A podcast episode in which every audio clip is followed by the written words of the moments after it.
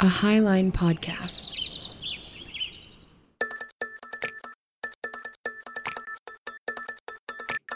This is Ravel, a roundtable show about the complexity of faith in the age of information.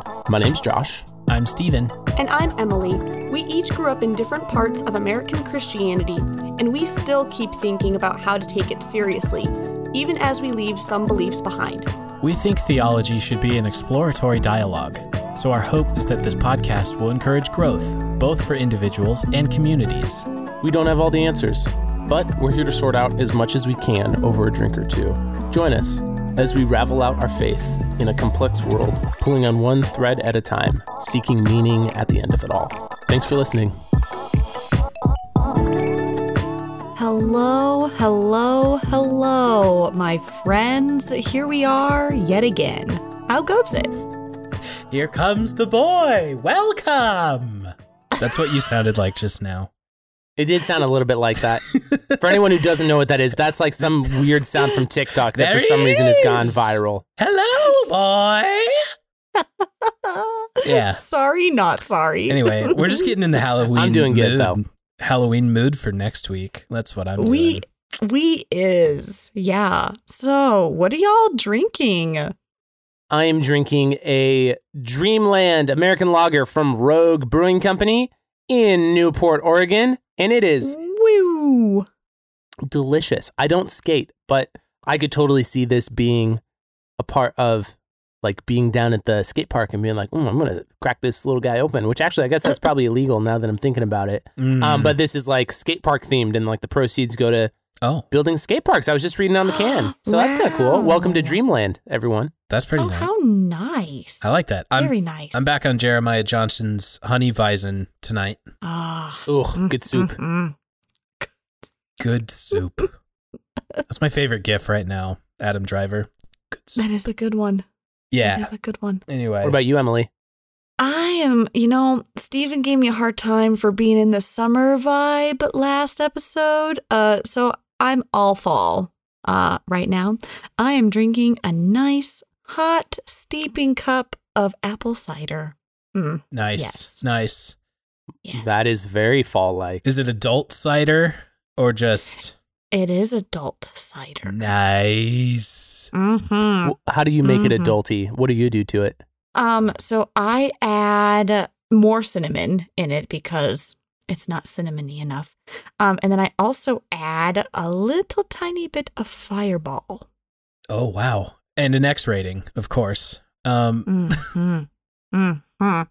I wonder if you like heated up Angry Orchards, mm. if it would like Ooh. be good. Ooh. No, no. Well, okay, but y- you know what though? Like, what's the difference between putting like a bunch of Fireball in apple cider? Like, wouldn't it be better if the apple cider itself was already hard and warm?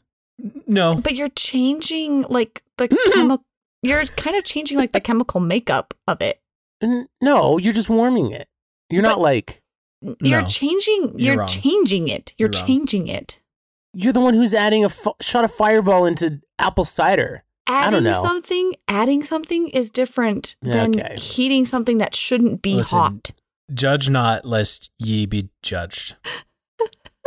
yeah. Anyway, um, at the top of the show, do we have any announcements before Emily Ooh, kicks us ooh, off? Oh, I do have an announcement. Um, this is very exciting. Although, if you follow us on social media, you already know about this.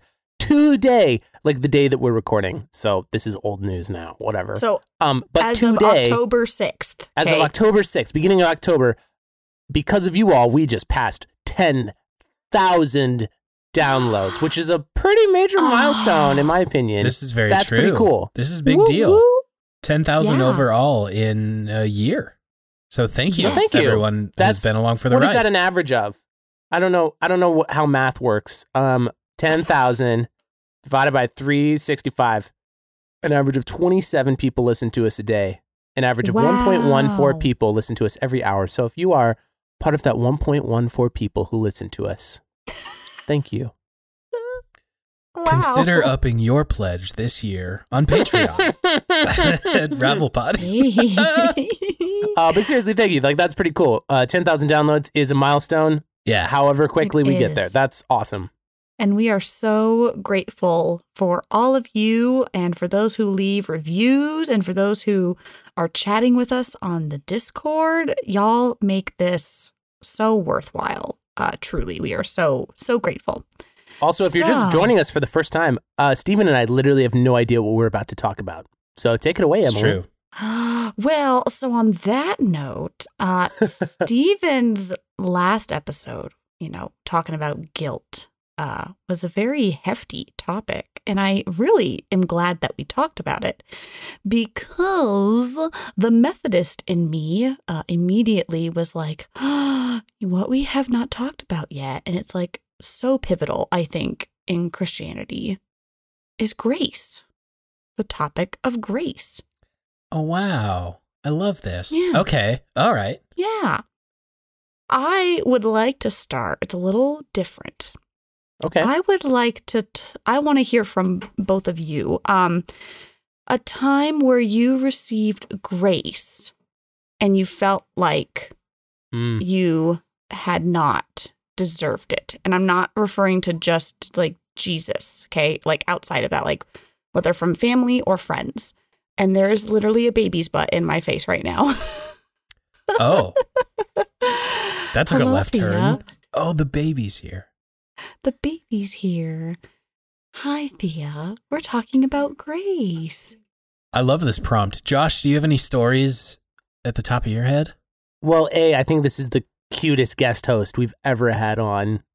Hello, Thea. This is this is very possible. Um, man, well, I wish I did. Well, actually, no. Okay. Um, first example that came to the top of my head was like more in a professional setting rather than a church setting. I I'm pretty active on Twitter and I like to reply to lots of different things that I'm interested in. And uh, a reporter DM'd me like a couple months ago. Did I tell you about this? Mm-hmm. Okay, I did tell you guys about this. Wait, have I told it on the show? Maybe no, I have. no. No, Oh, okay. not on the show. You, not on told the me show. when we were road tripping to Cody to meet Emily. Oh a yeah. while Okay. ago. Okay. Uh, so the short of it is, is I got DM'd by a reporter and it was like, "Hey, I see you work in the service industry in Washington, and I'd love to interview you for a piece I'm doing about like uh, vaccinations and like working in the service industry during COVID." And I was like, "Heck yeah! Like I will gladly give my opinion as someone who clearly loves talking and like giving opinions." Um, so I like did this interview, and then in the middle of the interview, he goes, "So where do you work at?" And I was like, "Oh shoot!"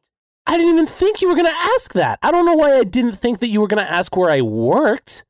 And I was like, oh man, well, like I'm not like a spokesperson. And like I know that there's like social media policies. And like I started like, like mentally backpedaling and being like, oh man, maybe this, maybe I should not have made this move. Like I am not a marketing person or a, like a head of a department or anything. I'm like not anybody important who like really has authority to speak and be like, yeah, I work at this place. This is what it's like. Mm-hmm. and then like the conversation like progressed a little bit more from there. And and I even gave like a little bit of a disclaimer in that conversation. And and then I like went to go talk to my boss about it. And mm, because of our policies my boss had to go talk to her boss. And then it came back down to me. And it kind of like turned into like a little bit of a a thing where like I became very aware of like ooh I'm like I unintentionally put us at risk by me naming where I work at when I am not an official Mm. spokesperson for the company and it's like a in an official press manner versus like I just work at a generic coffee shop somewhere blah blah blah. And I mean I don't think I I didn't like step out of I didn't like say anything extremely unprofessional or like Hmm. anything that would like come back to bite me or the company even though I technically broke a policy. And I just like felt so aware of that and like I felt so graciously professionally held and like Mm, in an, in a mhm. way like forgiven like so you did this thing um this is not the way we normally do things we're gonna like help you graciously fix this and don't do that again Mm. Wow. That was a very good story. yeah i just like it, it's kind of like an atypical example of like professional environment being a part of giving grace to people like when you mess up but in that moment i just like felt so conscious of like ooh i put my foot where i should not have and now my foot's in my mouth What I appreciate about that story is it's like an everyday experience. Like, don't get me wrong, I love the huge grand moments, you Mm. know, like those Mhm. aha, the, you know, the clouds parting kind of moments. But I also deeply appreciate those moments, Josh, like those Mm. moments of just like your everyday work life, your everyday family life, school life, whatever the case may be. Because I think we tend to overlook those when we talk about grace. Like we I Mm. think we immediately want to think of those huge, deep moments where it's so pivotal. And yet Mm. these moments in our everyday life can be pivotal when it comes to grace too. So I really appreciate that. Thank you. Yeah. Okay, Stephen. I remember in high school, my family, like when we moved to the Laurel area, I, I always told people I lived in Laurel, but in reality, I lived like a 30 minute drive to the nearest gas station from our house. Like I was in the middle of nowhere on many gravel roads and whatnot. So in high school, when I got my license and stuff, I liked to utilize that freedom as much as possible. And naturally, being, you know, 15, 16, I had curfews and I was very often not good at honoring those curfews.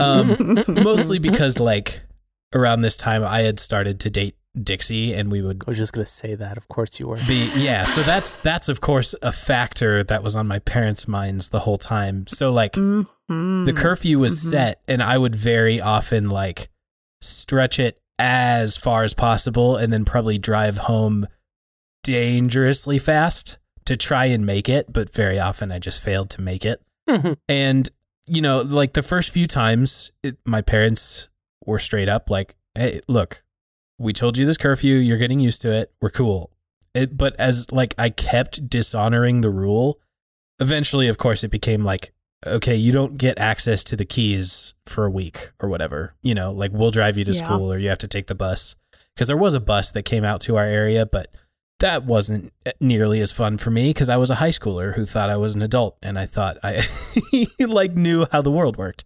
and I, I just remember a few times like I would come home late and my dad would be sitting on the couch in the living room. You know, that classic like, Turns on the lamp. dang it. Yeah, no, literally exactly that. Yay. And I, re- I remember two events in particular where like I did that and we talked about what I was doing, why I was late and all this. And two times in particular, he said like, well, you know what happens next, right? And I, you know, I would, I held out the keys and I'm like, yeah, I don't get these. He's like, yes, but this time, this is what grace feels like. And he's like, you know what you did, but grace is like, I'm not even going to honor my own punishment for you in this moment, right? Just like do better. you know? Mm, mhm. And those two times in particular, like, I feel like it really worked because it actually inspired me to do better. Instead of responding to punishment, it was the kind of thing where I was like, well, I know what I deserved, but it's kind of confusing that I didn't get it. Yeah. Ooh. I like that you're I don't want to say resulting, but you're the I guess the product of you not being punished and your dad being able to say, you know what you did was wrong. I I, I can't even like give you the punishment that you deserve. And the fact that you said that that worked speaks volumes. And I wonder if we get that same feeling, truly, if we get that same feeling as Christians when it comes to our relationship and grace with God. Hmm.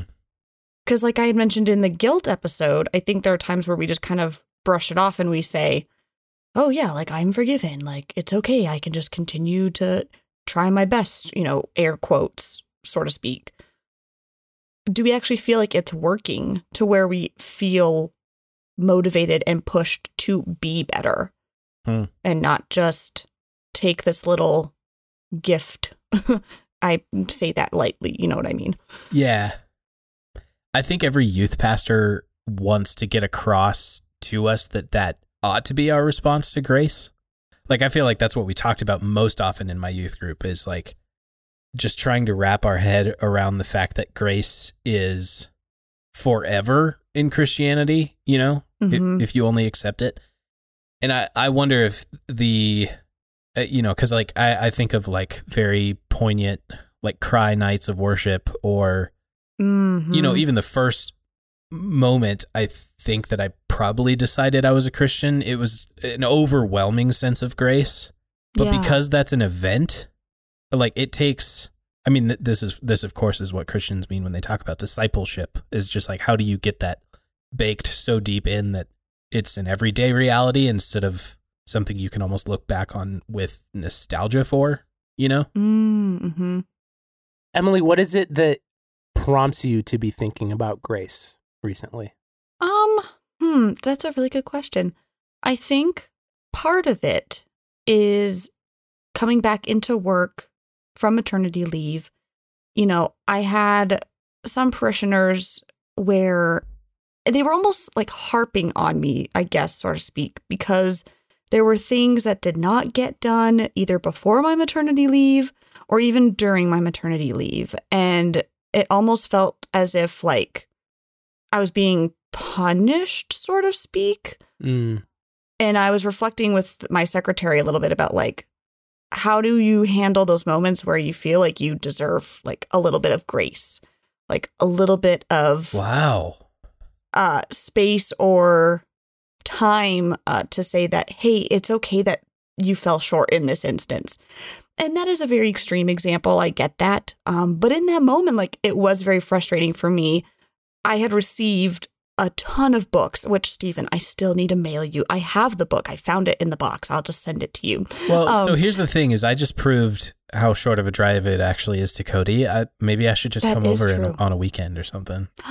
Oh, that would be so fun. Yes, we will plan that. Um, so I received a ton of books from a pastor who had passed away, and I had the joy of doing his funeral. And all these boxes of books have been piled up in the church, and I I know that it's like unsightly to see like all these U-Haul boxes full of books. I was on maternity leave I was, you know, 36, 37, 38 weeks pregnant. And then afterwards, like having a C section, can't really do a whole lot. I wasn't even allowed to push a vacuum Hmm. for three weeks. Hmm. And so to come back and to have someone kind of abruptly just be like, these boxes were never moved. When are you going to get this done? Um, do you know how unsightly they are? Like they just bring down the place. And it was in that moment where I was like, I just had a baby. like, Hmm. not only did I just have a baby, I had a baby in a way that meant that my recovery was going to take longer than I would have liked. I would have loved to have been able to just go down to the church and start moving around these 30, 40 pound plus boxes of books and get them out of the way. I would have loved to have the time to do that. When I'm not even allowed to push a vacuum, when I'm not even allowed to go up and down the stairs, it makes it a little hard to want to get things done and to be productive. And so it was one of those things where coming back into the reality of work, that grace, I guess, was not there. And I, Hmm. it made me realize, you know, there are moments I'm sure in our journey, in our faith journey, that we feel like that grace really isn't there. I've always heard grace framed as unmerited favor from God. I'm so glad you bring that up, Stephen. Would you like to hear the Book of Discipline's definition of grace from the Oh. United Methodist Church? Oh yes, please. Okay. The Book of Discipline defines grace as the undeserved, unmerited, and loving action of God in human existence through the ever present Holy Spirit. Hmm. Grace pervades all of creation and is universally present. This is this is what I love. Grace is not a gift that God packages and bestows on us and creation. Grace is God's presence to create, heal, forgive, reconcile, and transform human hearts, communities, and the entire creation. Wherever God is present, there is grace. I have a question. Why Ah, do we call it the word grace and not just love? Like, wh- I feel like a lot of humans, Mm. a lot of Christians, like use the term ubiquitously and like without definition, and like it's just assumed that we know what grace is. But like anytime I hear someone try to give a definition of grace, or even that last one, like I don't know what most Christians conceptualize of the difference between like grace versus love, like in its truest form. Oh, yeah. I never even thought of that. Really? Oh, I think about that all the time. what like would you say that there's a difference? I would say there is a difference. Okay. And what would be the primary way that there is a difference between grace and love? Because like I, like part of like where I'm coming from is like I think the Bible talks a lot about love. And the amount of the Bible that talks about grace, like using that word or like the word that has now been translated into English is Mhm. definitely less than the amount it talks about love. And that's not to say like we shouldn't talk about it. Hmm. Um It is a very Well- Pauline word. It's very Paul like. is, yeah. yeah. I would say, I think you can show grace to someone without loving them, like without having love for them. Hmm. But I can't love someone without showing them grace. Like that that almost just sounds procedural. Like an obligation to forgive is the kind of grace that you give without loving. Like a doctor can give a prescription, but just because he gives a prescription or she, doesn't mean that the doctor actually likes the person, or loves the person. Yeah, like right? Is that kind of what you're getting at? in a sense, I mean, I don't love, and again, maybe it's the use of the word love, and I'm reminded of like the Greek words for love. I love Chinese food, but I also love my husband. I don't love them the same. I love Right. I love that well, I just used the word there, but I love that your accent was There's grace I, for that. I love it's I love Chinese food. And I also love my husband. Instead of the other way around, that's very funny to me. Um, but I think people use the word grace the same way. Like, yeah. for instance, Mm, like people mhm. like like to use that phrase. There's grace for that, but I feel like what most people mean is like there's room for error or forgiveness, and then Mm, yeah. other people mean it as like like quoting Paul being like, uh, "You were saved by grace through faith," and we just like act like we know what that means without like Sure. defining our terms. Yeah. It's a nice You know? filler word as a Christian. I do think of the concept of like landlords offering their tenants a grace period to pay their rent at the beginning of the month, right? Like Mm, hmm, mhm. room for error feels pretty spot on, Josh. yeah. And also, I guess, of course, Paul resonates with a concept like grace, if grace is different than love, because here's the guy who was literally murdering Christians the day before his encounter on the road, and something inspires him to completely change and repent. Josh? He, I didn't even think about that. He- Paul definitely has an vested interest in grace as a concept. Yeah, the Yes. unmerited favor of God to say, you know what you deserve. You killed my people. You know, Mhm. That's a really good point because Jesus doesn't really talk about grace a lot. He talks a lot about love. Yeah. now I'm breathing heavily. Is, What? is grace a What word we think- use to theologize about the way Jesus was living? Was Jesus doing the thing where he That's was, what I was just gonna say. he was preaching his theology through his action and when necessary using words, but he wasn't using the like he was defining grace by his words and not I don't know. Like maybe grace just is the way Jesus operates. Of course Hmm. the definition says so, right? That Emily just gave us. Mhm. I also think of like someone acting with beauty, like a graceful ballerina. Oh, Oh, that's a lovely image. yeah. And so I feel like that kind of connects to uh, what kind of what you're getting at, Stephen, that like our conscious choice to act in grace towards other humans Mhm. can be a very beautiful display. Mm. Oh, something yeah. that goes like I almost think of like someone who just like goes above and beyond, like not just like turning the- the other cheek, but like oh, I saw a TikTok yesterday about uh, like what it feels like when one of your friends remembers your allergies, even if all they have to offer you is rice cakes. Like it's the thought that counts. It's it's the people who are like Mm, constantly thinking mhm. about other people in a graceful way. First-hand experience, I can say that that is it. It is a very nice thing when somebody offers me something I know I'm allergic to, and then one of my best friends is like, "No, he's allergic to that." Like to me, it's just like, "Oh my gosh, they think of me and they're paying attention right now to my needs and my comfortability." Mm, yeah. You know? Yeah, it is very touching. Emily, I want to return to what you were talking about, like with the relationship between grace and love, because I'm Yeah. not, I'm not sure if I l- agree with your statement or not. Can you say, can you say it again? Here's a question that might help us Yeah. Go ahead. narrow down on an answer is Emily the the four Greek words for love if grace yeah. Is synonymous with one of them which one is it Ooh, I like that. agape, agapai, agapao. Like What is that one? Brotherly love or something? no, unconditional. Oh, unconditional. Mm. God's love, unconditional. It's that big, huge umbrella love that Mm. holds all the other loves together.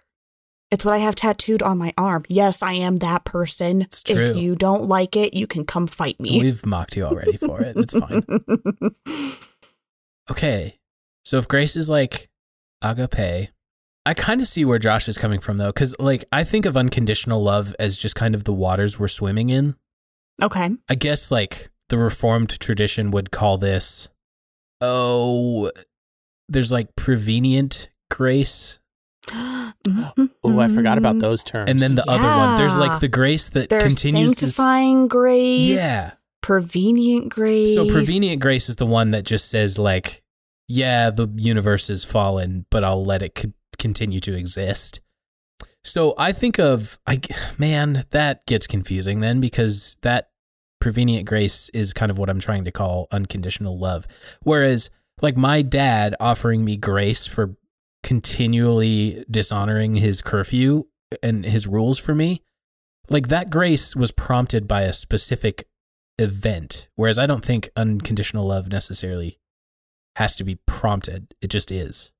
So, okay, so it might help if we, for those who are listening who are like, whoa, wait, what? What are you talking about? So, in at least the Methodist tradition, for sure, uh, John Wesley was a huge propeller for the three different types of grace there's prevenient grace, uh, justifying or saving grace, um, and then sanctifying grace. So, Oh. prevenient grace is grace that goes before. That's what prevenient means. It means to come or go before. And this is basically the grace that's it's present. Like it was there before we were, it'll always remain Mhm. there. Justifying or saving grace is what John Wesley would say is like the doorway to a new identity or like a new creation. It's another word for pardon or forgiveness. And then sanctifying grace is grace that moves beyond forgiveness and acceptance. Hmm. It would be, how do I want to say this? We as the believer are made holy in response to justifying grace. Does that does that make sense? It's grace that's perfecting us, like actively. So that's what we are talking about. So, would you say, Emily, that all three of these, like, if you if you package them all together, these three definitions of grace, that that just is unconditional love? Is that what you're getting at? Where it's it's like a yeah. it's like a rectangle, square, square, rectangle thing. Yeah, so like if grace, so grace, it like so prevenient grace would be like the porch of a house, and then Huh. justifying grace would be the doorway, and then sanctifying grace would be the rooms within the house, and within like God's presence. So like they're leading into one another, and I think love surrounds that. The address of the house is Love Street. gross.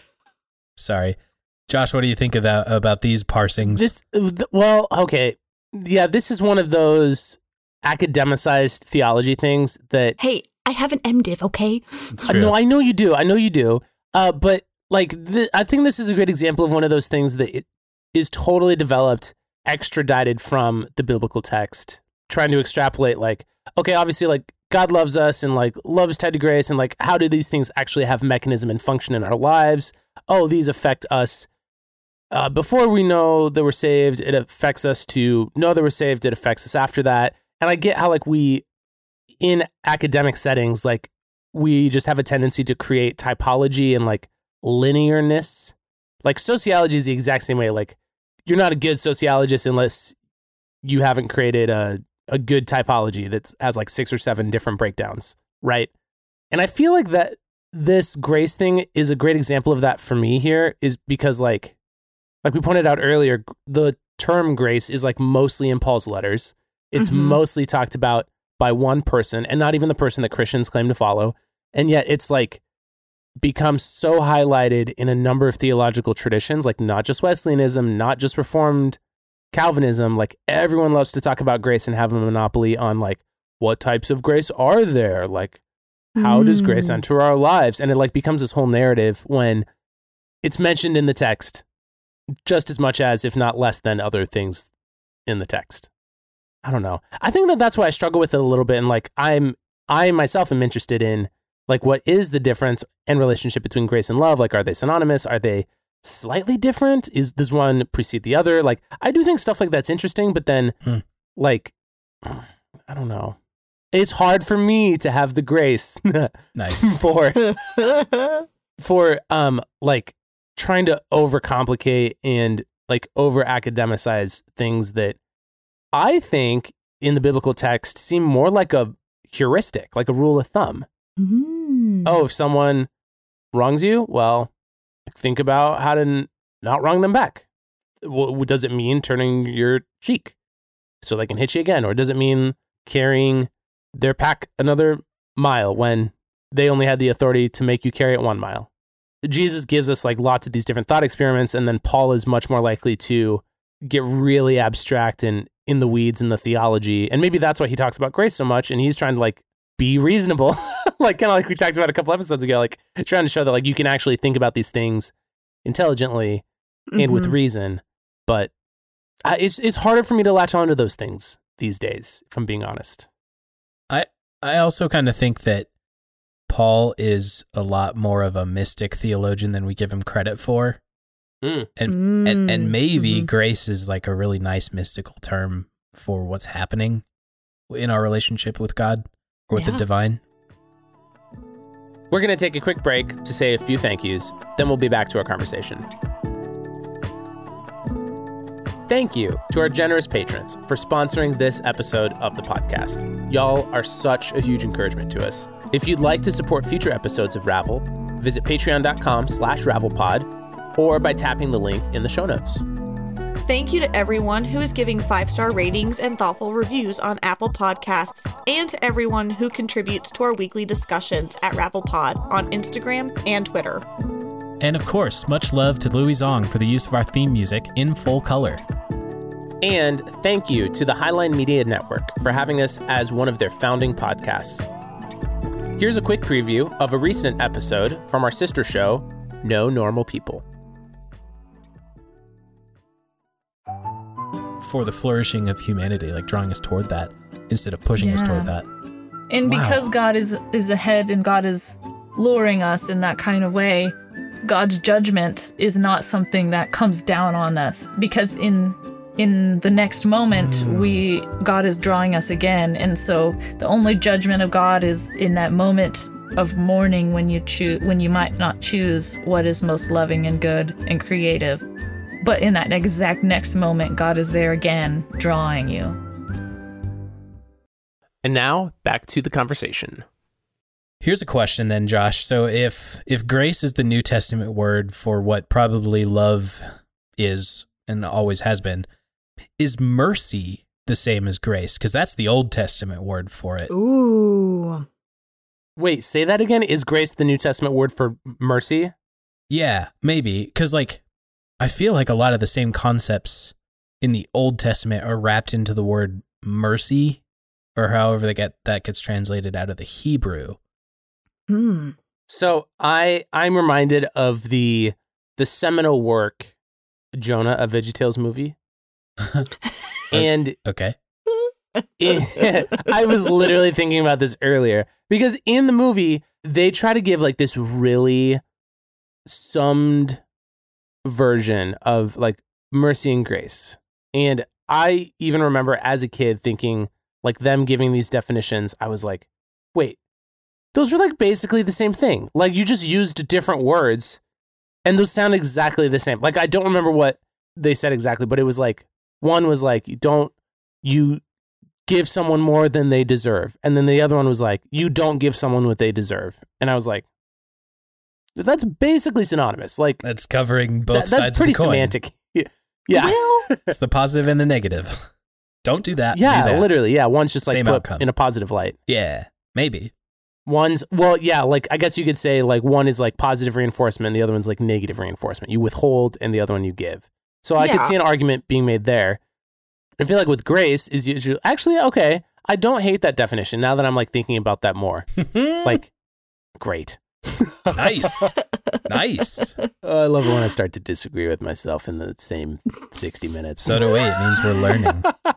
We are. We are raveling out. um, Ah, beautiful. okay, well, from a psychological perspective, positive reinforcement and negative reinforcement are different. Like, if anyone's taken a Psych 101 class, like you've learned about classical conditioning, and they're both really similar, hmm and they're both different than punishment. Right. Um, I think a lot of people tend to confuse like negative reinforcement with punishment, but negative reinforcement is withholding That would be mercy. a reward. Well, Oh, actually, no. oh No, yeah, I guess it's, mercy. it's not the same as withholding punishment. It's no. it's withholding. Well, no, no, it is. It's with it's withholding reward. It's like a little bit more neutral, even though it sounds Yeah. negative. It's usually like the removal of a response. hmm Like ignoring is a great example, versus positive reinforcement might be more equivocal to grace, like the act of giving something good. Hmm. Maybe. I don't know. Maybe that's not exactly what the Bible writers had in mind when they were talking about those two concepts. So this is the question that Emily gave me while she was telling her story about like the the book boxes in the church is Emily you have in my mind a rightful feeling of like okay come on I just gave birth like give me some grace right hmm is it grace when it's given and is it mercy when it's asked for Mm. because like I, I think of lord jesus christ son of god have mercy on me a sinner it's not have Yeah. grace on me a sinner like the grace is the is is Yeah. like presumed hmm like we know that god gives grace but we ask for mercy and i, I guess i kind of feel like that's what josh that's what you're you were headed toward is like it's the one you ask for versus the one that's already given And uh, mm, see, I'm wrestling with that because when I think of mercy, I'm thinking of, you know, it's this kindness and compassion that's shown when one has offended or or done something wrong. And maybe in this case like I technically did something wrong by like not looking through the boxes before I went on maternity leave, but also you committed a sin of omission I I sure did. You know, but at the same time it's one of those where like the like the grace like should have been there. Like it sh- like it was one of those moments where it was like obvious what the situation was yeah taking place and yet Well, so see, like, are we allowed to say that grace should be there, or is that just the instance where you just like ask for mercy, Oh. right? Because if it's undeserved, who are we to say? Who are we to say that grace is like? As soon as you say like there should be grace in this moment, like yeah, I agree as a third party ob- observer, but like. If you feel if you feel entitled to grace, is it actually unmerited and undeserved? Mm, hmm I think we need to expand that to all of Christendom.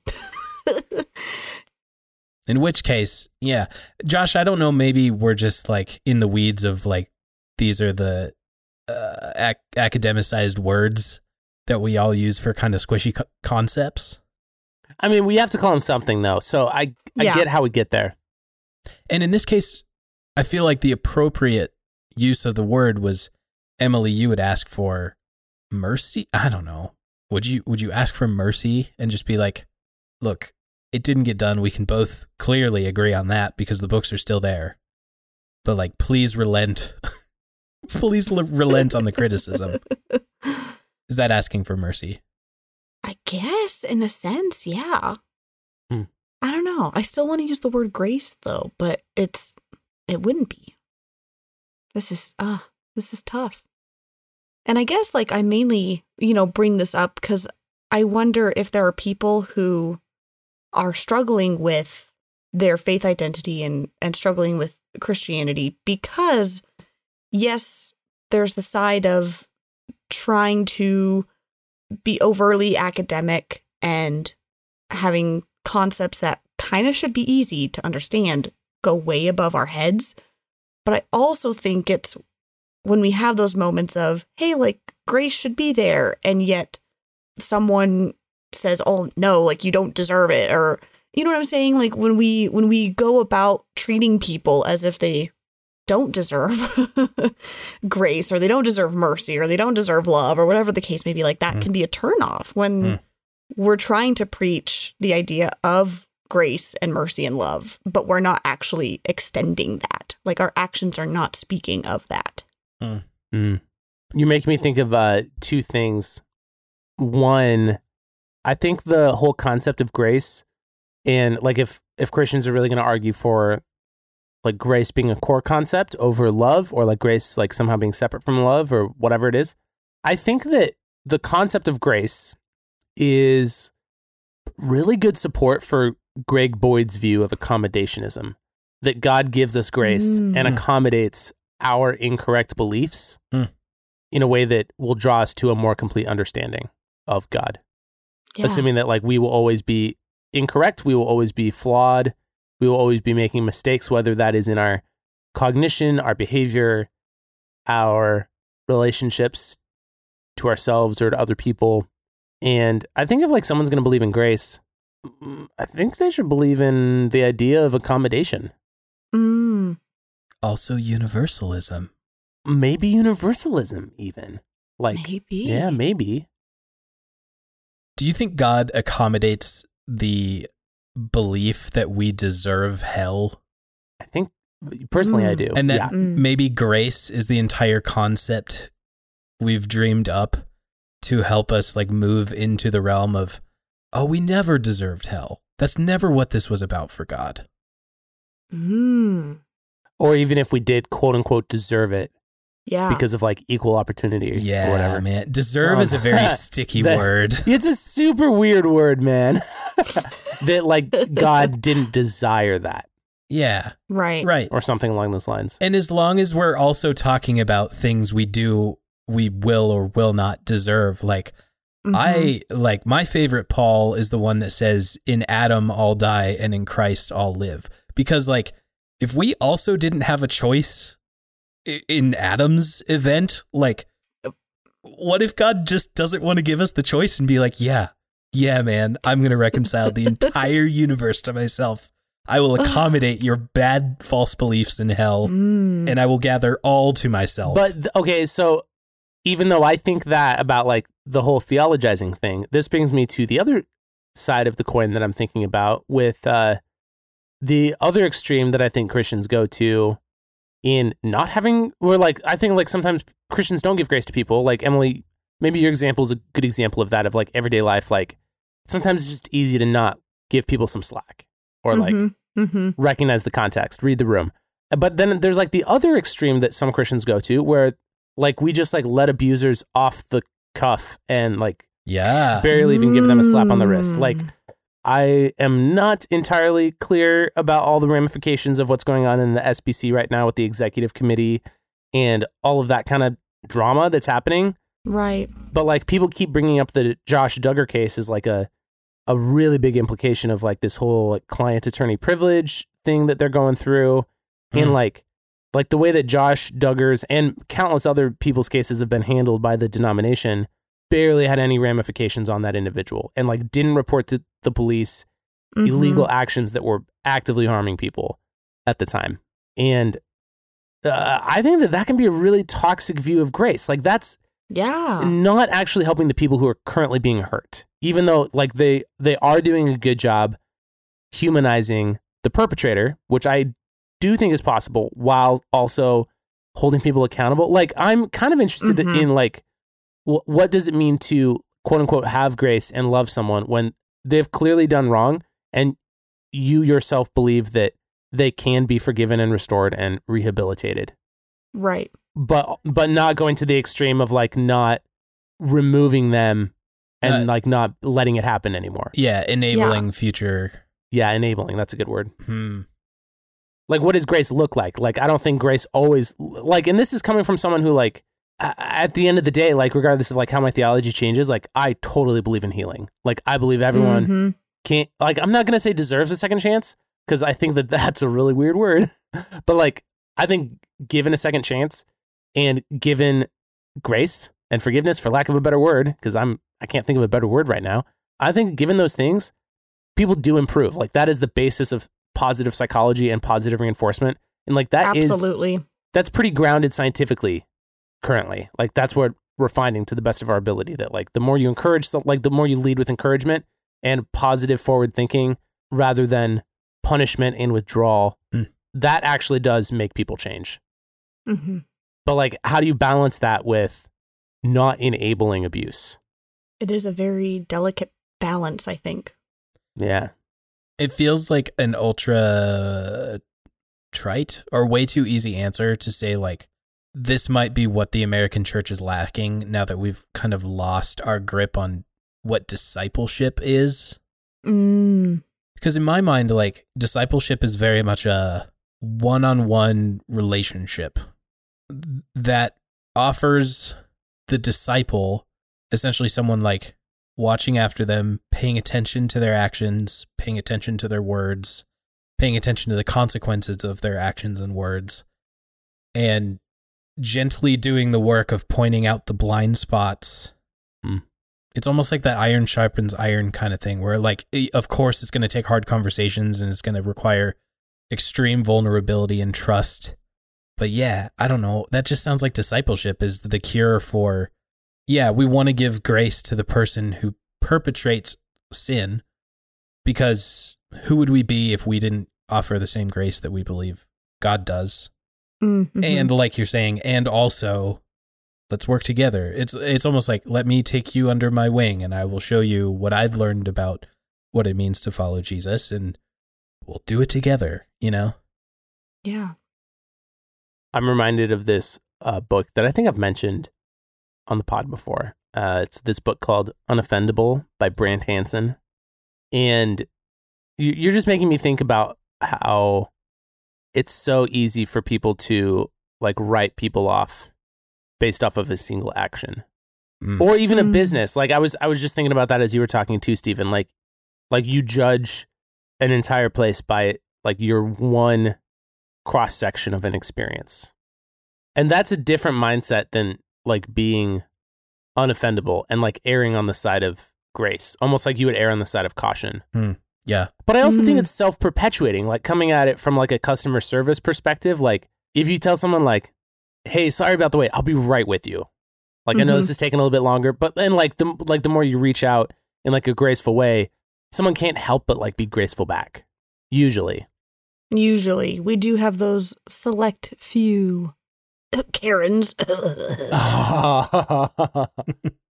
I like the whole idea of like being unoffendable, and I I've really resonated with Brant Hansen's book along those lines, and it's it is really striking to me to notice how a lot of Christians are not that way. Like as much as Christians like to talk about grace, it's really really easy for Christians to get caught up in single issue theological voting or Mm, like just writing off an entire group of people yeah. or like hyper generalizing a group of people and Mm. not like leaving room for grace. that's what ugh, that's what frustrates me so much is words like grace and mercy and love and compassion they're words that are so easy to throw out there and to put on t-shirts and to put on Mhm. you know albums of christian cds and all this jazz and yet it's like where is that though in your life like where where are you actually living into that in your everyday life? Because josh i think you're right. It is not as prominent as christians would like to think it is. And what do we like how what do we do with that? Like do we call people out? Like do we have do we have the room to do that? Or like how do we go about that? How do we do we change that? Is that where we just say okay like just ignore these people or what do we do Along the same lines, I think it's also really difficult to like have grace on yourself. Like I was thinking about this in our last episode, Stephen, like with guilt. I think in some ways you could define guilt that way, like when you are not going easy on yourself. mm-hmm Like guilt is like one end of the spectrum from grace in terms Wow. of like a like a personal relationship with Hmm. yourself. Hmm. Like I've definitely been in that boat before. And like I even like catch myself like having these micro moments of being like, ah man, like that was oh, that was my bad. Like I did not want it, that outcome. Shoot. mm-hmm And it like almost immediately transports me to those previous times in my life. Granted, it was under the context of purity culture sometimes where I was just like so shame ridden and like beating myself up and like completely unable to cut myself some slack, cut myself some grace. Be like, Yeah.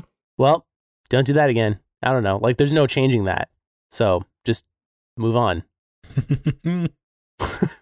Which is really hard to do. Like it's kind of I don't know exactly how to teach it to people. Like I kind of to be honest, I don't really know how like how I learned it. Like did I just pick that up from Jesus or what? But I don't know. Well, and that's what my joke that's what my joke is about youth pastors like this is the main thing youth pastors want to make sure they teach their high schoolers because I think a psychologically healthy person will feel moments of guilt, you know, like Josh what you're talking about, but being formed by this sanctifying grace, like being constantly reminded of it and like building a theology upon grace because it's the thing we should constantly be reminding ourselves that exists because that is like the positive thing that's not nearly as sticky as the negative thing. You know, people talk about like Teflon and uh, Velcro, like how negativity negativity bias, right? So Mhm. like, of course, we should remind ourselves of grace all the time, and but maybe that cycle is the healthiest. It's actually healthy for us to be aware of because otherwise, like, if you didn't feel any guilt about anything, is that psychopathic, sociopathic? I always yeah, basically. It's I mean it's also like very narcissistic yeah, too. Mhm. Like assuming that you're just doing everything right. Yeah, and also grace uh, always comes with that one-two punch of like a dose of humility. Like humility is wrapped up into grace in a way because like in order to accept the gift of grace, you have to recognize that you probably need it. So I I have a question, and this is because this was not my experience or upbringing. In purity culture, was grace talked about as frequently as you say like now? I think it was, and maybe that's what's resonating with me when I when I say every youth pastor is- was teaching this, or at least my youth pastor was, because it was like purity culture prime time. Mm-hmm. And I guess maybe that was the primary arena that we were talking about it. Like, of course, a small group full of boys, like that's all we're going to talk about. Right. What about you, Josh? Honestly, I honestly can't remember. Um, it's hard for me to put my finger on it. Uh, granted, I know that I didn't grow up with like as deep of a purity culture as some other people experienced. but- mm-hmm. I mean, like I remember growing up, like people talking about like grace and love and like God forgives you for what you've done, like no matter what you've done. But I think that like that is talked about in tandem so often with like total depravity and like so many people just like love focusing on yeah. like, well, you like messed up. But like that's so like kind of like oh kind of like I was saying on our last episode, like just establishing something as immoral like is not enough. Right. You got to back that Like up. even if you can like back it up with a good argument, be like, well, I'm gonna make this case and like actually make an argument that this is wrong for these reasons. Like even that alone, I don't think is enough. Like you have to like decide where you're gonna go from there. And I think that that's the difficulty that a lot of people have found in purity culture or like some of the movements that really harp on total depravity is like, okay, well, so what? Like, sure, maybe those are wrong, but like, what then? Like, what what's God's response? What what's my response? What am I supposed to do? And I, in some ways, like that's why I can appreciate a concept like grace because, like, I think it's just like a dead end to be like, well, you're just totally depraved, and like you're just the worst human ever. Like God almost hates you. It's so bad. Or or some people even like believe that God does hate you. you're just matchsticks. You're just matchsticks for hell. Yeah. And like I that's why I can get on board with like the concept of grace. And I think that that's why it's so resonant for some people and like often causes cognitive dissonance in some people when they like look at their churches that they are or have been a part of and be like, "Well, like you weren't acting that out very well." And it's I think it's because like the concept of grace is so sticky. Like it's a Mhm. great idea. It's so radical. Like oh Yeah, my gosh, like treat others as better than yourself. Like, are you kidding me? And I think that like the radicalness of it is inspiring, yeah, especially knowing that like we will never be able to do it perfectly. yeah. I don't know. It's interesting to me still, but I also still dislike how ubiquitous of a meaning it has Mhm. usually. I yeah, I can I'm I'm with you there. Reframe it as Especially a mystical word, and then you'll be okay. Right. Because that's the answer for everything. Yeah, just make it squishier. That's- that's a bad- enough. That's a bad characterization of mysticism. Mm. I shouldn't say that. but it works. Hey, it's what we have, okay? Well, I don't really know where else to go. I think we have a I think we as individuals as well as a community and as a people while it could be either daunting or boring or maybe unnecessary at times, I think it is worth exploring more the concept of grace because if we are not actually going to live into this identity as Christians and actually like see grace abounding and showing mercy and love while also ensuring that we don't perpetuate or enable harm or I don't want to say evil, but you know what I mean. I I think we have a lot of work to do and I think we Mhm. need to kind of wrestle with the idea of grace in our life and grace in the world. So, thank you for indulging me for, you know, for a good chunk of time. Do you guys have any last thoughts or ahas or no ahas? Um, I do admit that I feel particularly challenged to have grace and accommodation for people whose beliefs I no longer relate to that I once did.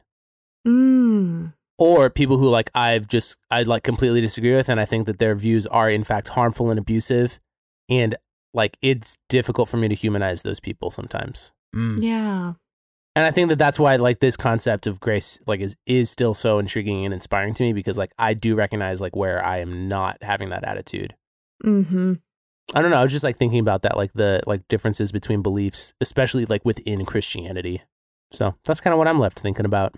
Nice. Uh, I'm sitting with the tune by Sleeping at Last in his Enneagram series. Of course, it's from one, but the lyric in the chorus is I spent my whole life searching desperately to find out that grace requires nothing of me. Mm. And like every, like, oh man, every time I think about that phrase, it just, I don't know, it just lands on me so gently and delicately and like, oh yes, it requires nothing of me. And part of me is Mm. like kind of pissed off that that's the case because I would like to earn it. I would like the chance to earn it, Mhm. But like coming to terms with how wildly radical grace is, just like Josh said, like coming to terms with that is also like releasing my grip on well just let me prove it. Let me prove that I'm worth worthy of it. Mm. Mhm. Yeah. That's my that's my closer. Nice. Emily, do you have a closer for us? A blessing? Say grace, as it were. Grace. Okay, nice. Just kidding. No, I have one. And uh, I- I guess that's the end of the episode. All right, bye. Grace, love, mercy, compassion, however or whatever you define that thing, just know that we owe it to ourselves to explore that and to show it and understand it and know that we are raveling this out and we may have it figured out may not have it figured out. But that's the joy of this journey that we are embarking on together.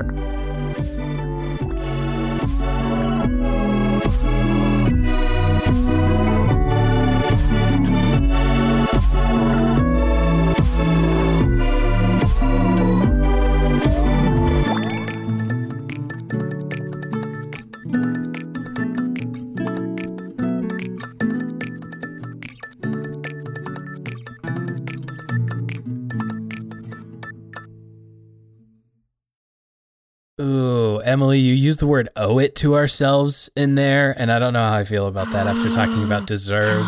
Oof. Well, I don't know. Maybe we do deserve grace. Like maybe that's the point of the gospel. Maybe that's what God's trying to communicate. Like Stephen, you keep mentioning like the point of the gospel Yeah, is that yeah. God is showing us that we've always been good, Yeah. like trying to show us the good side of our humanity because we know that we are up. Yeah.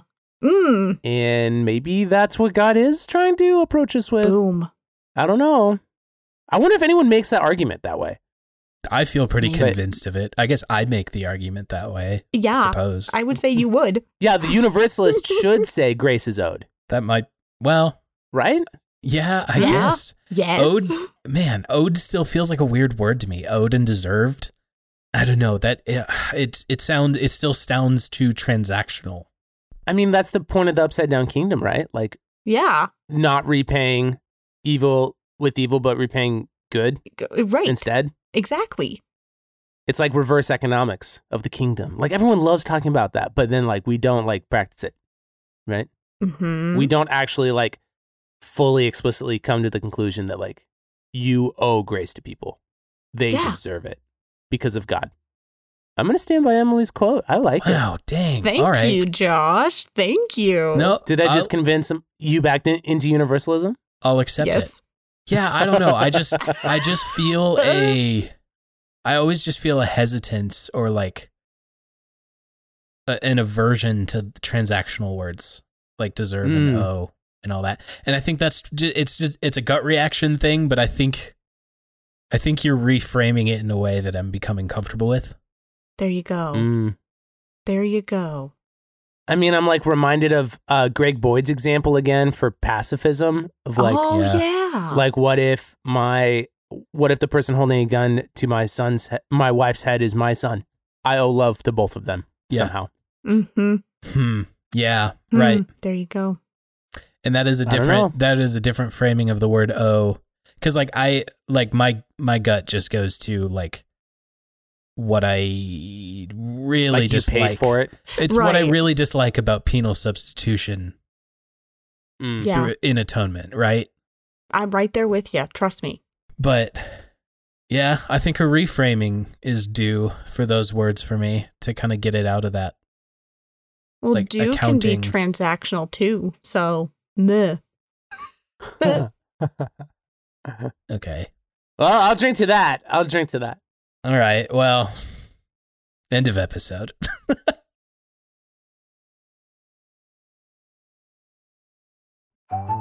Hello, and welcome to No Normal People. I'm Steven. And I'm Dixie Lee.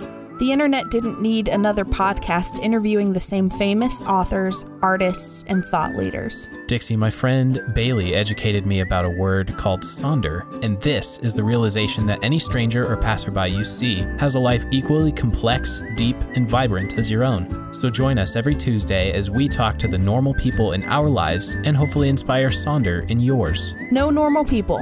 It's like Humans of New York, but a podcast and in Montana. Highline Media Network. Artist owned podcasts by normal people in normal places.